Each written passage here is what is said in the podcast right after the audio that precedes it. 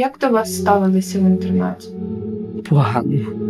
Можете трохи більше розказати? Важко? Важко там.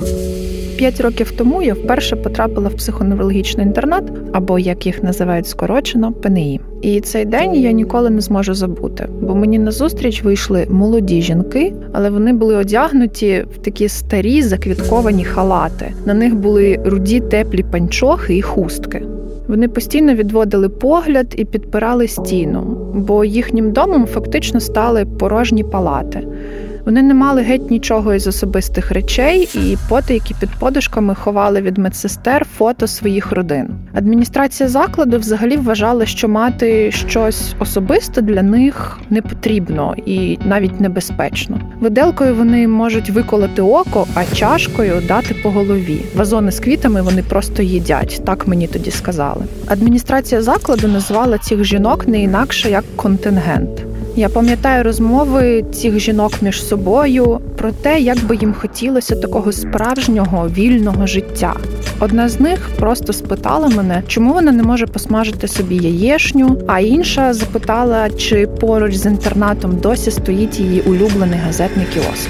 Ніхто з них не міг вийти з інтернату за власним бажанням, бо там всі відділення закривалися на ключ. І тоді те, що я відчула, е, змусило мене написати свою першу журналістську колонку, бо це справді був такий дуже болючий, дуже емоційний для мене досвід. Текст спричинив резонанс, і мене почали запрошувати на різні події, на ефіри.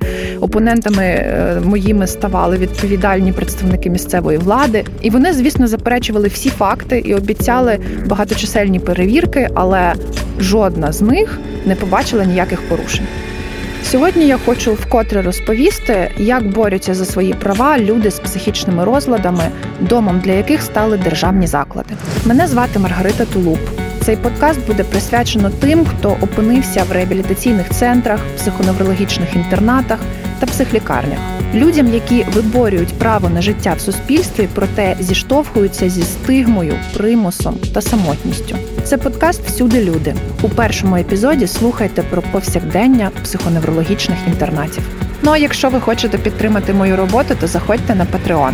Ваші донати дозволять мені розказати вам ще більше історій. Лінк ви знайдете в описі подкасту.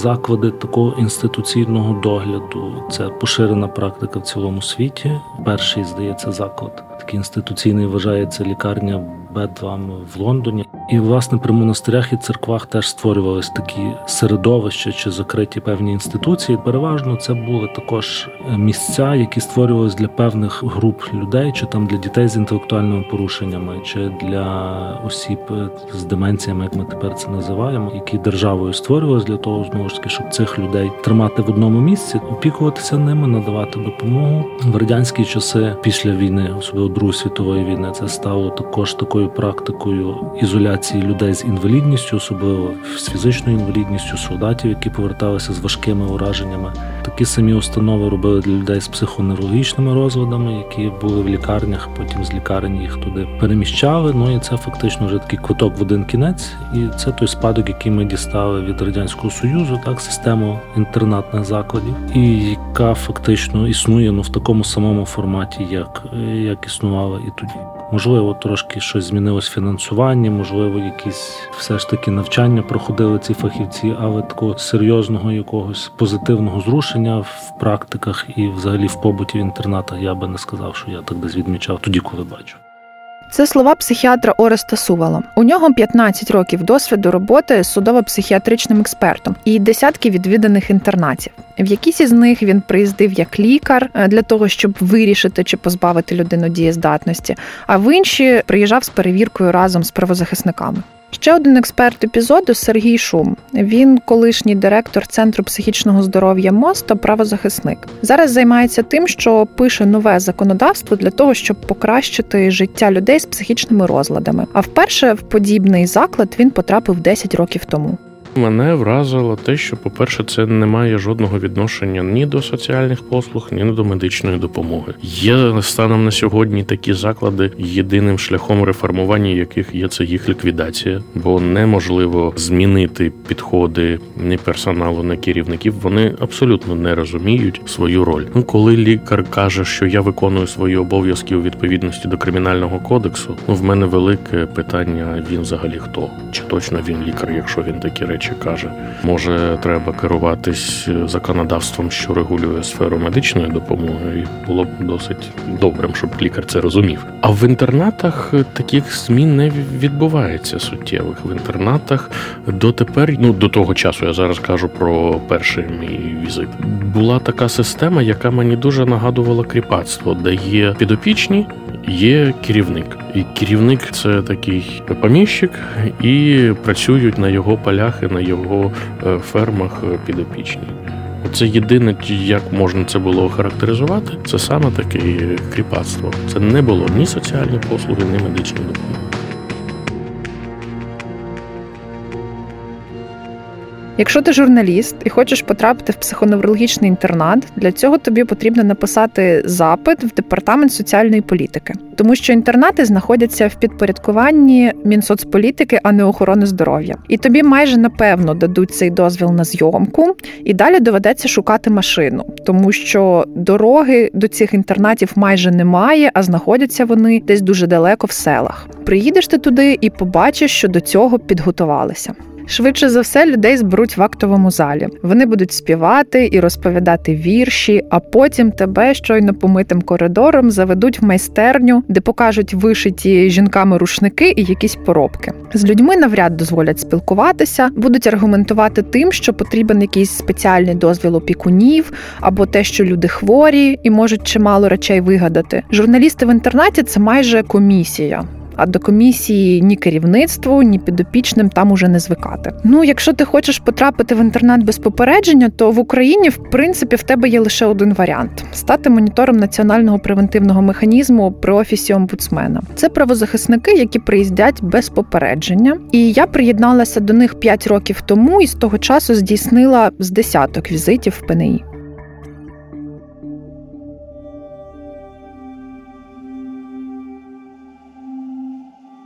28 тисяч людей. Саме стільки проживає в психоневрологічних інтернатах по всій Україні зараз. Це фактично міг би бути ще один трускавець, або їх майже стільки ж, як мешканців Вишгорода під Києвом. 155 інтернатів по всій Україні. Це найбільша кількість в системі державних закритих закладів. Найбільше їх на Дніпропетровщині, Харківщині і Черкащині по 10 в кожній області. В інтернети потрапляють люди старші за 18 років, які мають психічні розлади і потребують стороннього догляду. Часто це молодь без родин, яка раніше жила в дитячих будинках-інтернатах. Ну а далі просто не мала куди йти або не могла жити самостійно. І так в одному інтернаті опиняються люди зовсім різного віку і з різними порушеннями. Зазвичай в одному закладі проживають люди однієї статі. Так відбувається, попри те, що жоден нормативний акт взагалі не зобов'язує до такого розділення. Тобто люди в інтернаті можуть роками не бачити людей протилежної статі, і фактично вони позбавлені права на створення власної сім'ї. Сімейного затишку мешканцям справді не вистачає. За підрахунками Мінсоцполітики в кожному інтернаті живе щонайменше 100, а щонайбільше 700 людей.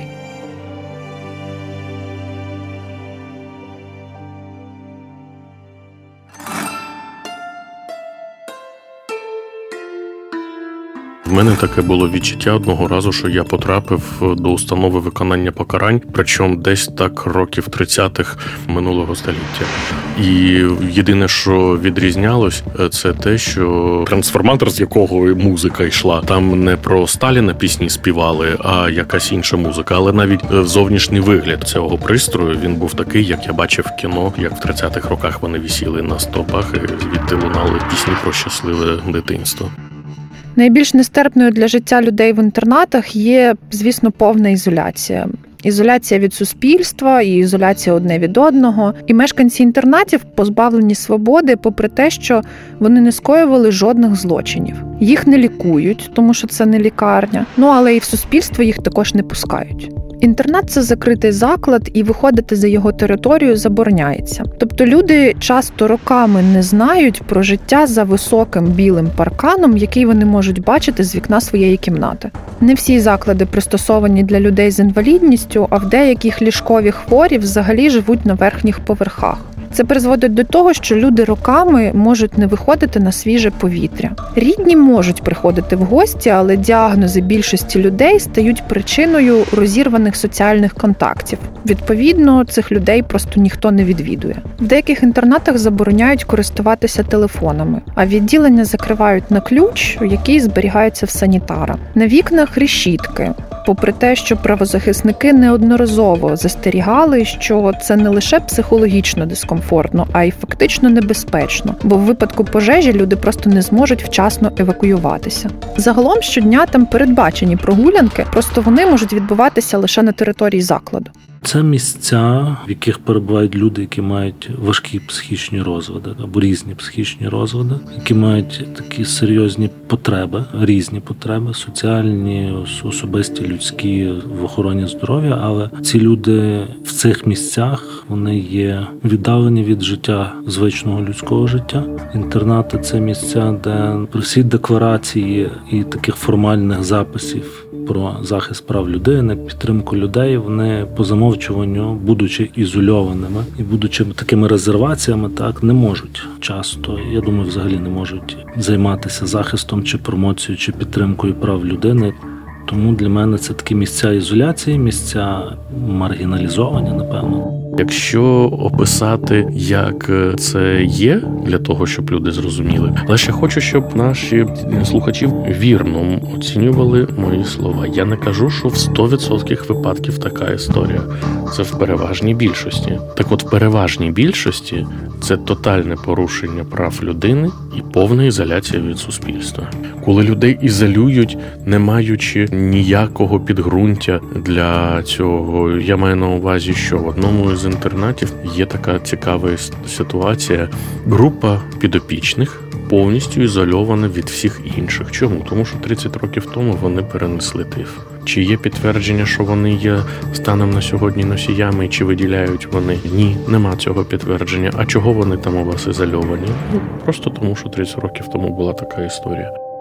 Одне з порушень, яке правозахисники досі фіксують, це безпідставна ізоляція. Останній випадок такий трапився в жовтні 2019 року в Плисківському інтернаті, це на Вінниччині. Тоді перевірка побачила напівтемну кімнату, в якій знаходилися абсолютно голі чоловіки і жінки. При тому люди були різного віку. Активісти говорять, що людей утримували довгий час, не давали їм з цієї кімнати вийти, і саме тому люди ходили в туалет просто на підлогу. Сморід стояв нестерпний.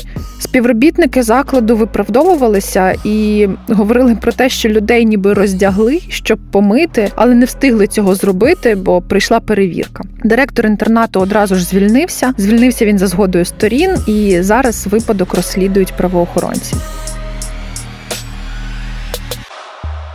Я побачив в одному з інтернатів, коли абсолютно спокійно і нормально директор говорить про те, що ну, дякуючи громадським організаціям, у нас є презервативи.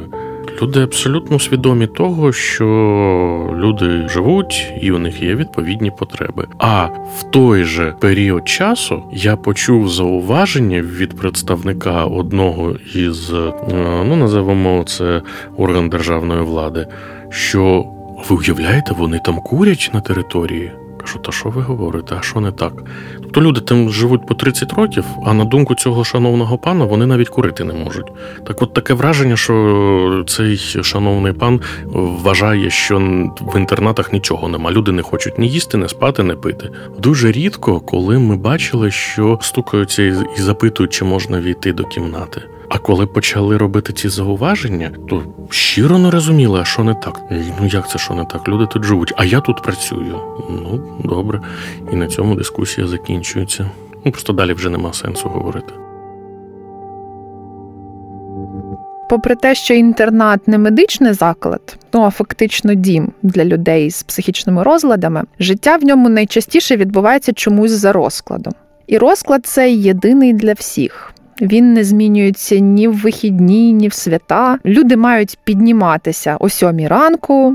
Далі йдуть гігієнічні процедури, сніданок. У цьому розкладі є вільний час, проте найчастіше люди зайняті тим, що просто сидять на ліжках. Ну рідше вони дивляться один на все відділення телевізор, і владу має той, у кого є пульт від телевізора. У кімнатах інтернату живе щонайменше двоє, але найчастіше п'ятеро і більше людей. Закон визначає, що на кожну людину має бути 8 квадратних метрів площі, але фактично не завжди цих норм дотримуються. Усамітнитися не можна навіть в туалеті.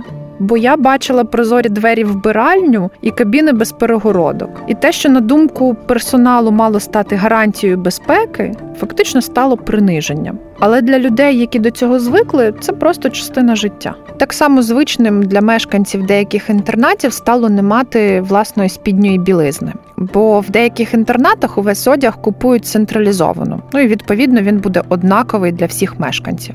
Люди в інтернаті знаходяться на повному державному забезпеченні. Це означає, що їм не лише дають дах над головою, а й годують їх, перуть за ними одяг, одягають, купують засоби гігієни.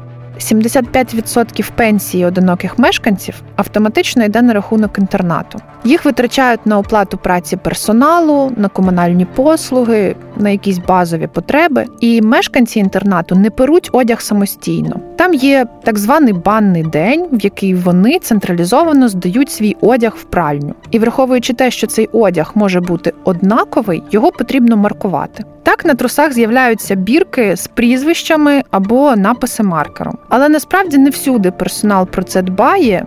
І виходить так, що після прання цей одяг може потрапити іншій людині. І востаннє правозахисники, наприклад, бачили таку практику в Богодухівському інтернаті на Харківщині.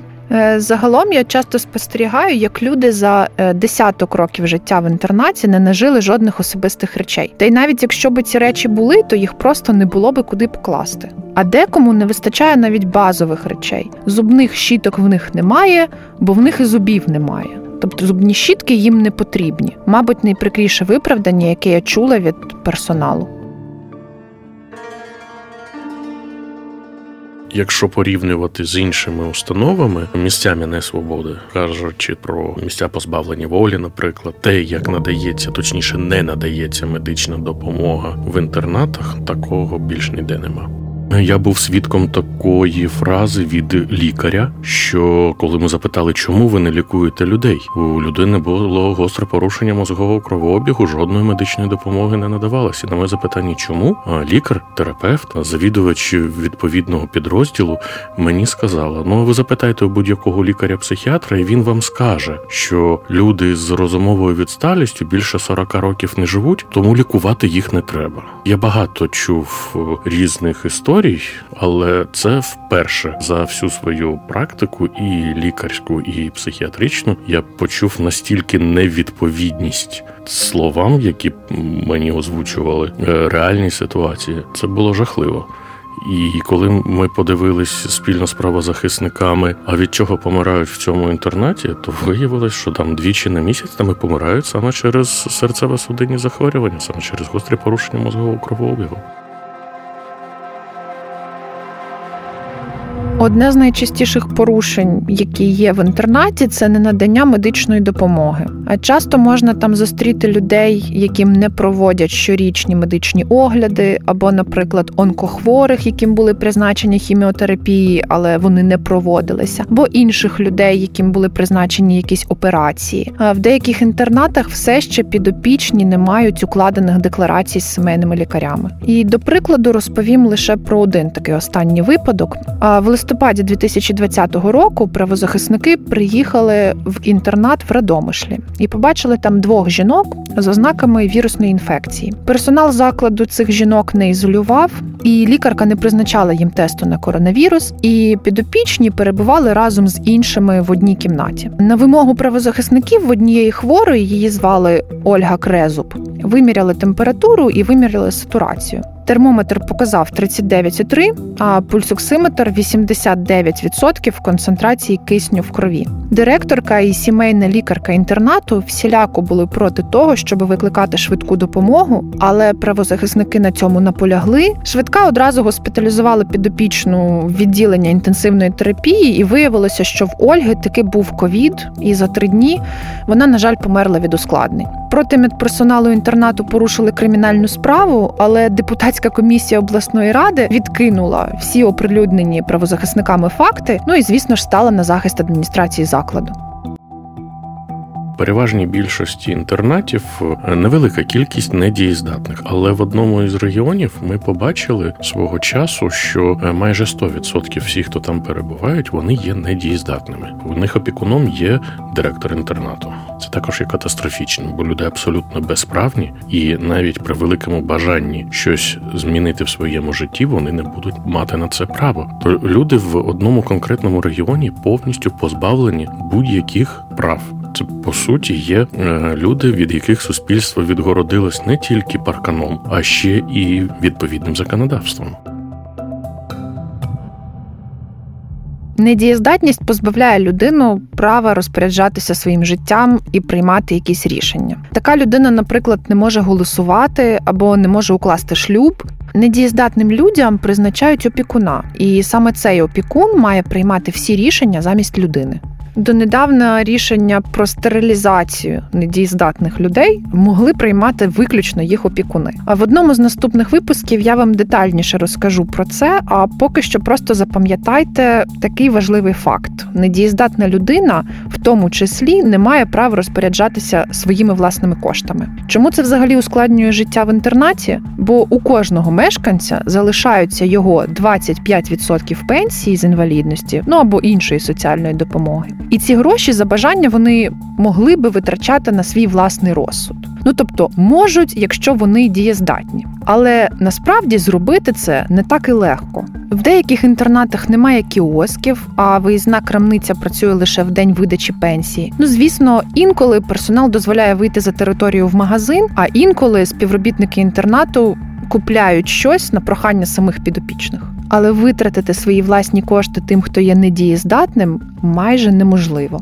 Їхні кошти отримують опікуни, і саме опікуни мають витрачати ці кошти на особисті потреби підопічного. Якщо опікуном виступає установа або її директор, то тоді кошти зберігаються на особистому банківському рахунку підопічного. Щоб їх витратити, людина або хтось від імені цієї людини має написати заяву на використання коштів, зазначити в ній причини і відповідну суму. Якщо опікуном підопічних є директор установи, то тоді він оцінює доцільність такої бажаної покупки. І після того заяву направляють на розгляд опікунської ради. Однак опікунська рада не завжди є незалежною. До її складу входять представники персоналу, представники адміністрації установи. Головувати в цій опікунській раді може керівник районної адміністрації, наприклад, тобто той самий керівник, що відповідає за соціальну опіку. Насправді найчастіше у людей в інтернатах немає навіть мінімуму кишенькових грошей. Ну як і власне можливості ці гроші витратити. Цигарки, чай і цукерки стають обмінним товаром. Омбудсмен неодноразово заявляв про випадки незаконного використання коштів підопічних інтернатів. Вінницький правозахисник Руслан Імереллі історію якого я вам розкажу в наступному епізоді, розповідає, як він в одному з інтернатів знайшов підтвердження таких незаконних дій. Наприклад, накладну виписують і там пишуть продукти харчування. Пишуть 100 гривень. А які продукти харчування? От, наприклад, в Плискаві ми знайшли продукти харчування з переліком. Там були курки, торти, пиво, сир голландський, сир твердий на 1700 гривень. Це загалом і накладні навіть виписуються не на підопічних, а на якусь особу незрозуміло, хто її назначив е, опікуватися грошима. Тобто документів, підтверджуючих на це все, взагалі немає. Всі інтернати працюють за статутом. Вони розробляють його на основі затвердженого Кабміном типового документу. Але до 2016 року в Україні діяли старі, несучасні вимоги. Після довгого обговорення з правозахисниками і з волонтерами ухвалили такі нове типове положення для таких закладів. У цьому положенні стало більше людини, більше прав людини. Але перейшли і дотримуються тих нових правил одиниці закладів. Покарання за роботу за старими документами просто не передбачено.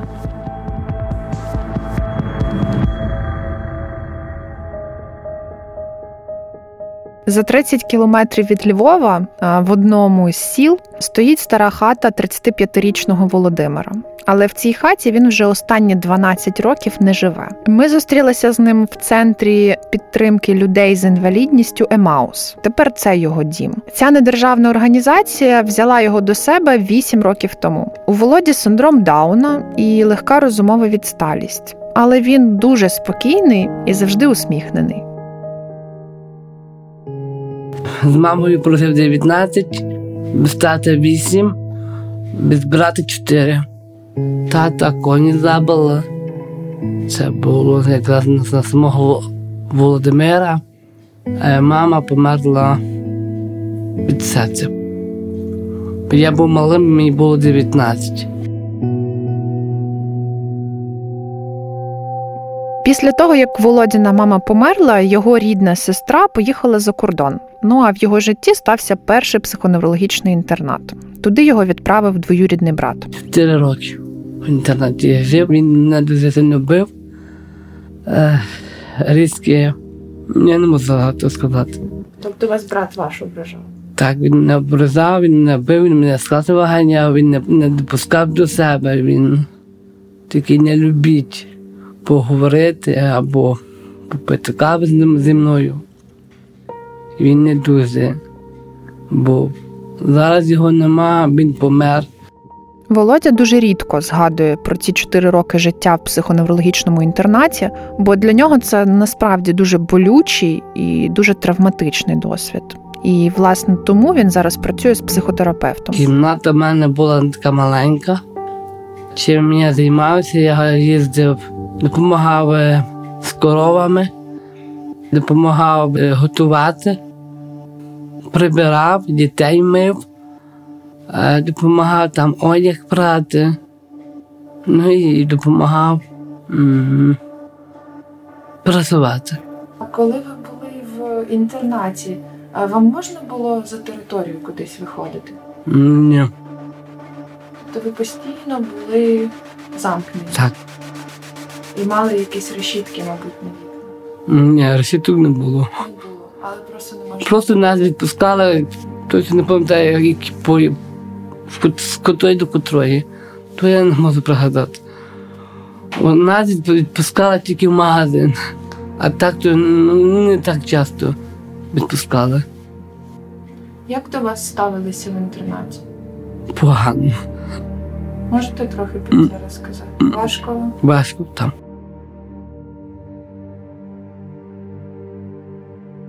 Зараз Володя знову вчиться довіряти людям, і в цьому йому допомагають асистенти і співробітники Емаусу. І, зокрема, Тетяна. А мешканці називають Таню провідницею дому. Він, в принципі, дуже рідко згадує про якісь такі тяжкі моменти своєї біографії. Ну, особливо, напевно, життя в інтернаті.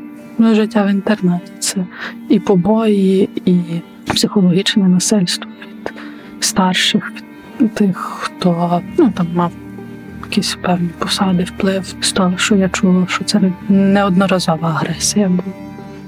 Ну і наскільки я розумію, теж вся ця робота тут теж не, було всього в переліку того, що вони там робили ну, як дозвілля, якась працетерапія, напевно, це виходило за рамки якогось плану. Ну і напевно теж, що часто можна зустріти в таких закладах, де є люди ну, з різних дуже сімей, з різних історій. Там були і крадіжки, і ну, потім хто винен, хто не винен. Розбирались дуже мало. Як так розумію, що його не раз звинувачували в чомусь подібному. Різного роду таке насильство. Це щось про мені тяжко згадувати. Емаус знаходиться на першому поверсі студентського гуртожитку Українського католицького університету. Зараз він став домом для п'яти людей з інвалідністю, і двоє з них мали досвід проживання в ПНІ. Це Володя і Іванка. Ну, якщо у Володі була любляча родина, то Іванці пощастило менше, бо спершу вона зі своїм братом опинилася в дитячому інтернаті, потім жила в психіатричній лікарні, ну а після того в психоневрологічному інтернаті. Іванка більшу частину свого життя прожила в інтернаті, в лікарні. І для неї, в принципі, навіть сказати, що як це було, ну, дуже складно висловлювати емоції, якось формулювати, що це було так, а це було не дуже добре. А тут мені робили боляче тим, як до мене ставилися. Ну, Це в, таких категоріях висловлювати, в принципі, дуже складно. Тому що ніхто не заклав до базового, що ти є люблена, ми тебе приймаємо такою, яка ти є. Все, що ти відчуваєш, це добре. Ну і тому, напевно, говорити з Іванкою про це зараз складніше. Ну, і ті історії, які вона згадує, теж вони дуже далекі від того, чого б хотілося бажати людям, яких ти знаєш, яких любиш, з якими спілкуєшся. Тетяна розповідає, що адаптація до звичайного життя поза інтернатом розпочинається з того, що вона вчить людей найпростішим побутовим речам, вчить купляти продукти, посмажити яєшню, помити за собою тарілку або навіть застелити ліжко.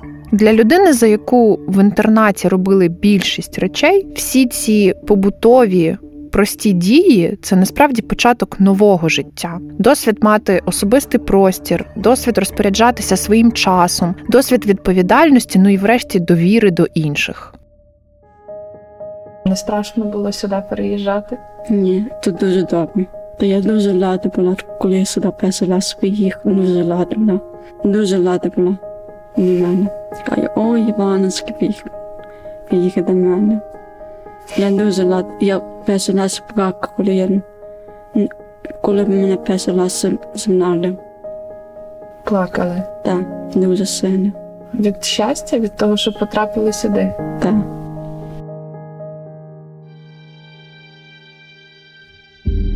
Життя в інтернаті це час, напевно, боротьби за виживання. Коли людина не розвивається, не росте, вона просто виживає і намагається якось дати собі раду в тих умовах, які є, адаптується до тих умов. І іноді це потім дуже складно. Потрібно роки на те, щоб все це перейти і побудувати якісь е, навички. Іноді навіть це не просто розвиток якихось певних навичок, а побудова, в принципі, я та людини як особистості. Це спілкування, якийсь досвід, якісь хобі, захоплення, праця з психотерапевтом. Те, що я бачила з Іванкою, і те, що іноді можна простежити в Володію, що якщо людина має досвід життя в інтернаті, в неї є схильність до недовіри. Тобто вона відчуває небезпеку навіть там, де її немає. Цей страх він дуже тяжко викорінюється і дуже довго. Навіть зараз, так, після восьми років в Маусі була дієця. І з цим і йому тяжко, і людям, які є поруч, теж тяжко. А що стосується Іванки, то ну, це так для мене яскраво, бо я ще не працювала тут, але часто приходила. Коли вона приїхала, вона теж була дуже налякана, не знала, як, куди. І зараз, коли вона знає чітко свої межі, коли вона може сказати ні, коли вона знає, що вона хоче робити, коли вона вже може сказати, е, якщо в неї щось болить, або вона має поганий настрій, це надзвичайно. Думаю, що за ці кілька років ну, це грандіозність. Зараз Янка вже знає маршрут, може йти сама якщо раніше їй е, потрібна була допомога, щоб дістатись на майстерню. Зараз вона може їхати сама. Краще вже орієнтується в просторі. Зараз вона вміє вже відділяти ті речі, треба брати в правці, ці речі в правці брати не можна. Знає, що якщо залишити посуд немитим, то потім можуть бути якісь е, ці живі тваринки, яких ми не дуже хочемо бачити. Або якщо залишити їжу, вона може зіпсутися, що їжа яка. Якісь солодкі, то все, то ми всі любимо. Але якщо її їсти багато, то може бути недобре. Дуже багато нового. Від того, що є якісь свої власні речі, до того, що є якась своя власна думка. І що це нормально.